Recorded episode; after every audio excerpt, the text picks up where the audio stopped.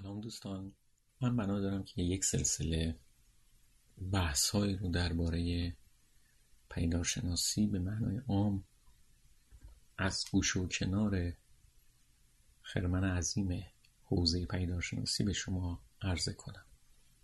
مسائل متنوعی رو میشه لحاظ کرد و منظور کرد و من سعی می‌کنم که در خلال جلسات متنوعی مسائل متنوعی رو که باشون برخورد کردم در اختیار شما بذارم و با شما به اشتراک بذارم.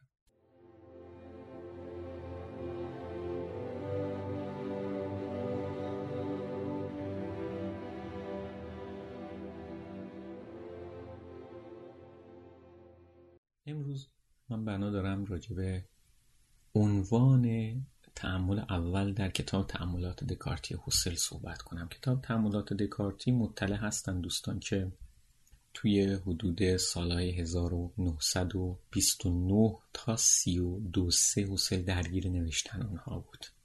1929 سوسیت فرانسیس دو فیلوسوفی انجمن فرانسوی فلسفه و آنستیتوت تود ژمنیک مؤسسه مطالعات آلمانی از حسل درخواست کردن که بیاد برای اونها طبیعت فلسفه پیداشناسانه رو توضیح بده. اون هم در بالاترین تراز auf höchstem Niveau تعبیری بود که در مقدمه هوسرلیانا جلد یک شما می‌تونید بیابید که در واقع ویراستار به کار برده آقای اشتراسر هوسرل هم دانشگاه سوربون توی امفیتئاتر دکارت رفت 23 25 فوریه 1929 و چهار تا سخنرانی کرد تحت عنوان Einleitung in die transzendentale Phänomenologie مقدمه به پیداشناسی فرارونده اینا در واقع همون چهار تعمل بودن ولی که امروزه توی مجلد اول حسلیانا تحت عنوان پایز فورتیگیب یا سخنرانی پاریس شما می‌تونید پیدا بکنید. بعدا که برگشت به خونه تا میانه ماه می حدودا روی اینا کار کرد و یه تعمل مجزایی تحت تعمل پنجم هم بهشون افسود خود اون چهار تعمل هم دستخوش دگرگونی های اساسی شدن. در نهایت اونها رو برای مترجم فرانسوی فرستاد که دو نفر بودن. گابریل پیفر و ایمانوئل لویناس که خب لویناس امروزه مشهورتره چون مسائل پیداشناسی رو به زعم با خط و فکر خودش ادامه داد. به هر حال مترجم فرانسوی اونا رو تا سال 1931 طول کشید و اولین نسخه در نسخه فرانسوی بود که بیرون اومد. خود هوسرل هیچ وقت نسخه آلمانی از این کتاب بیرون نداد. دلایلی داره که محل بحث ما نیست.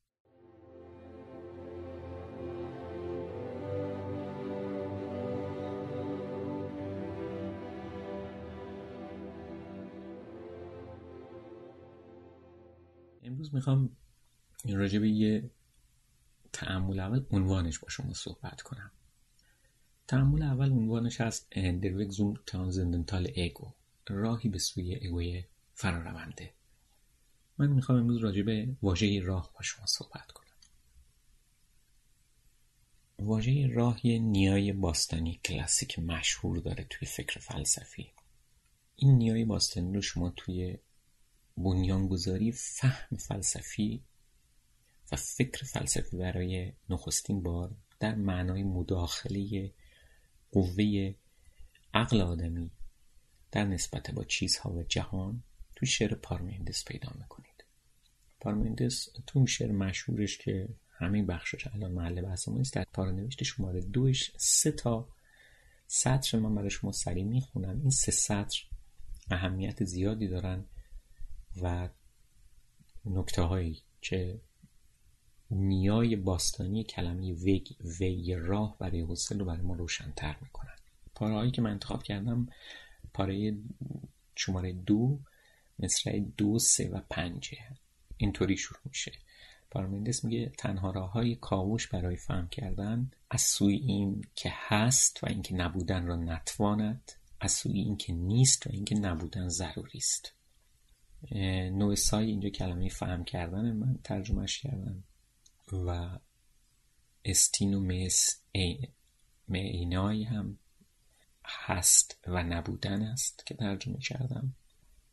به زم پارمندس اگه بناس راه فقط این مسیر سهل نباشه برای پیمودن بلکه یک انتخاب پرمخاطره باشه برای کسی که در وهله نخست به گفته خود حسل در همین تعاملات دکارتی قرار خودش فیلسوف باشه و من توی یه جلسه دیگه صحبت می‌کنم. این چه معنایی داره؟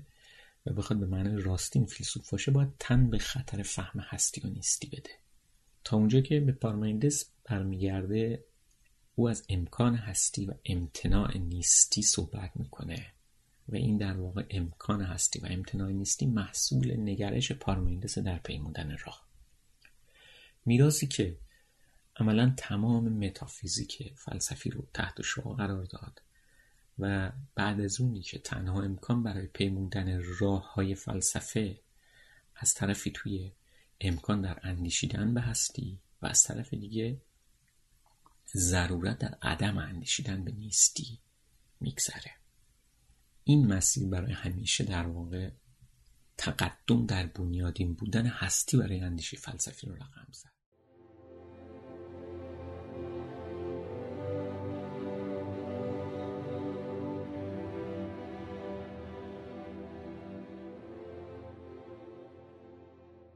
یه نمونه مشهور این رقم خوردن تقدیری تاریخی برای فلسفه شما توی افلاتون هم می‌تونید بیابید. افلاتون توی گفتگوی پولیتیا که حالا به اشتباه جمهوری ترجمه میشه و تعبیر درستترش به قول لویشتروس همون رژیم باید باشه توی اونجا هم راستاست با نگرش پارمندسی در مورد امکان شناخت و عدم امکان شناخت یا داشتن دانش یا نداشتن دانش نسبت به چیزها در نسبت بندیشون بین هستی و نیستی اونجا دو تا تعبیر میاره. شما اینو می‌تونید توی گفتگوی رژیم پیدا بکنید. اگر رجوع بکنید به سطر 471 آسه در اونجا افلاتون میگه آن چیز که تام و تمام هست تام و تمام شناختنی است. تومن پانتلوس اون پانتلوس گنوستون یعنی آنچه که پانتلوس اون تو من پانتلوس اون یعنی اونچه که تام و تمام هست پانتلوس گنوستون تام تمام هم شناختنی است بعدا یه سطر پایینتر یعنی سطر چهارمش ادامه میده. آن چیزم که به هیچ وجه نیست ابدا ناشناختنی است یعنی اون ده مدومه پانته آگنوستون. یعنی نیست. آن چیز که نیست د مدامه آن چیز که به هیچ وجه نیست. پانته آگنوستون. به هیچ وجه هم شناختنی نیست یا ابدا ناشناختنیه. این مسیر بدل میشه به تقدیر تاریخی فلسفه.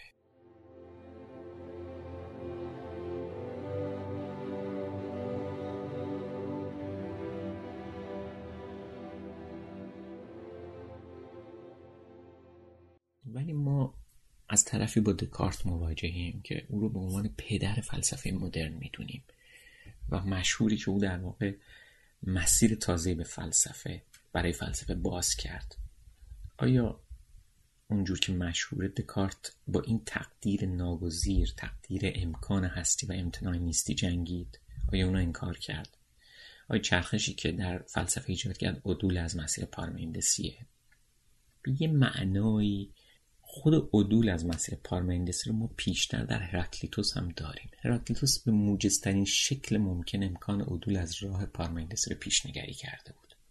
برای نمونه شما به پارانوشت 89 مجموعه مجموعه آثار هراکلیتوس رجوع بکنید. من برای شما می‌خونم. این شماره 82 رو با همون شماره گذاری مشهور دیلز و کرانس من شماره میدم. تو شماره 89 هراکلیتوس می نقل قول. جهان یکسان مشترک به بیداران تعلق دارد. لیک خفتگان هر کدام به جهان خصوصیش روی برمیگرداند. اینجا داره از جهان هست مشترک و یکسان برای بیداران صحبت می‌کنه. از یک نوع کوینون کسمون صحبت می‌کنه. یعنی جهانی که مشترک از اون طرف هم از یک جهان ایدیون کسمون صحبت می‌کنه. جهانی که خصوصیه جهان مربوط به بازگشت خاص هر کس به اون جهانه و اون رو تشبیه می‌کنه به جهان و عالم خواب. اگه هستی و جهان بیداران بسته به یک دیگر باشه خواب جهان خصوصیه که در بطن خودش نیستی رو میپرورونه. همبستگی هستی با بیداری همواره وسوسه همبستگی نیستی با خواب رو تو کل فکر فلسفی القا کرده. نمونش تو همین بندی که از هراکلیتوس خوندم. دکارت مشخصا در تعملاتش برای حصول شک افراطی در قبال همه چیز و سراخر در قبال خود جهانه که از همین صورتبندی هرکلیتوسی یعنی پیوند هستی با عالم بیداری و پیوند نیستی با عالم خصوصی خواب سخن میگه و این صورتبندی هرکلیتوسی رو تکرار می‌کنه.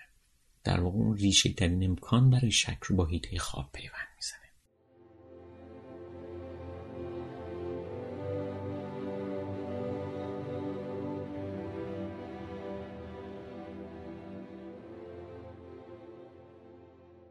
ولی اگه ما در ناحیه خوابها جدا از جهان بیداران هر کدوم مشغول جهان خصوصی خودمون هستیم چطوری می‌تونیم اطمینان پیدا کنیم که سرآخر تونستیم یک راه به سوی جهان بیداران راه به سوی هستی پیدا کنیم؟ اینجاست که مفهوم راه اهمیت پیدا می‌کنه. از یک طرف شک دکارت ادامه شک سوفیستای کلاسیک مثل گورگیاس و پرتاگوراسه که راه برای بیداری و پیوستن به جهان یکسان و مشترک همگانی رو مسدود کرده بودن. می‌دونیم که تو موضع دکارتی اون انصداد گورگیاسی پروتاگوراسی برخلاف اون ایده گورگیاسی پروتاگوراسی منتهی به عدم شناسایی و باقی ماندن در حیطه نادانستن ناشناختن نمیشه. اونجا ماحصل شک دکارتی میشه تردید در ادراک و در نتیجه تردید در هم ارز تلقی کردنش با شناخته. شما در همون تعاملات دکارت خود دکارت اون تعاملات مشهور ششگانش که رجوع کنید درباره فلسفه اولا در همون ابتدای تعامل اول می‌بینید که چگونه او دارد تردید در ادراک میافکند و این تردید رو با نحوه از در خواب بودگی مقایسه می‌کنه و تشدیدش می‌کنه. اگرچه دکارت هم مثل شکاکان کلاسیک میکوشه تو هر چیزی که امکان شک بهش وارده هر آنچه که بشه بهش شک وارد کرد شک بکنه و تشکیک ایجاد کنه ولی نتیجه این شک رو به همراهی با روی کرد سوفیستا نمیکشونه. روی کرد که در واقع برای سوفیست ها اونا رو ناچار کرد به ناحیه ادراکات شخصی هر جستجوگری بازگردن که در واقع حاصلی هم جز هم ارزی ادراک و شناخت نداره.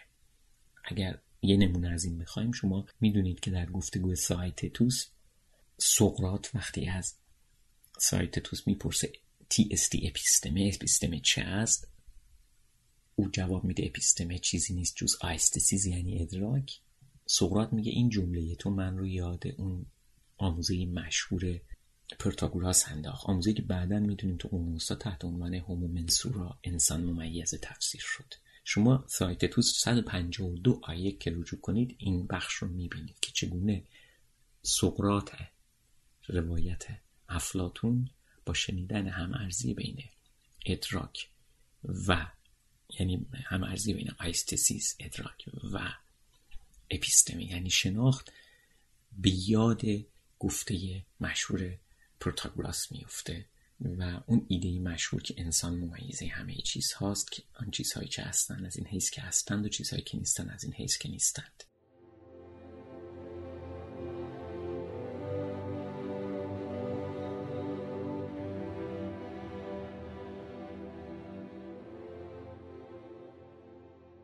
دکارت برای اینکه به همارزی ادراک و شناخت سه نظاره ناچار میشه در ادامه تعاملات درخشانش مجددا برگرده به جهان و در واقع امکان وجود مستقل جهان رو اثبات کنه.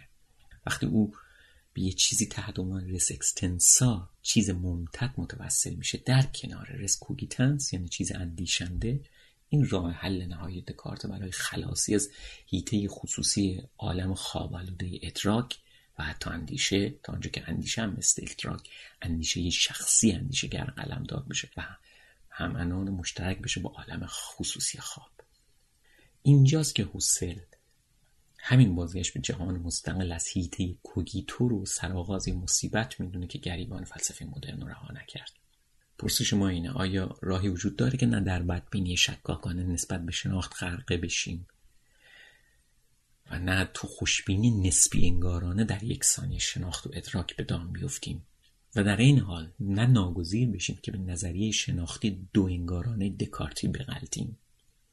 تا اونجا که به حسل باز میگرده آغازگری فلسفه که منوط به فیلسوف آغازگره یعنی منوط به اگویی که بایست و بناست در آغاز بیسته باید فقط معطوف به راه باشه و نباید محتوای راه رو در نظر بگیره که اساسا همون تقدم بخشی هستی به مسابقه بنیان شناخته. بدین سببه که این راه در پیش روی هر فیلسوف آغازگر در واقع او رو به سوی خودش میرونه و فرا می‌خوانه. این عنوان راهی به سوی اگوی فرارونده عنوان تعمل اول از تعملات پنجگانه کتاب تعملات دکارتی حوسل هست. و بیدلیل نیست تعبیر وگ در وگ یعنی راه که حوسل انتخاب کرده.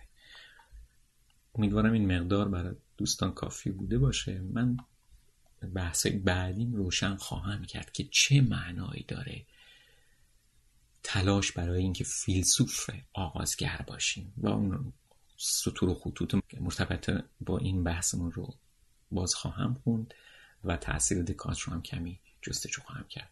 تا جلسه دیگه به سلامت باشید.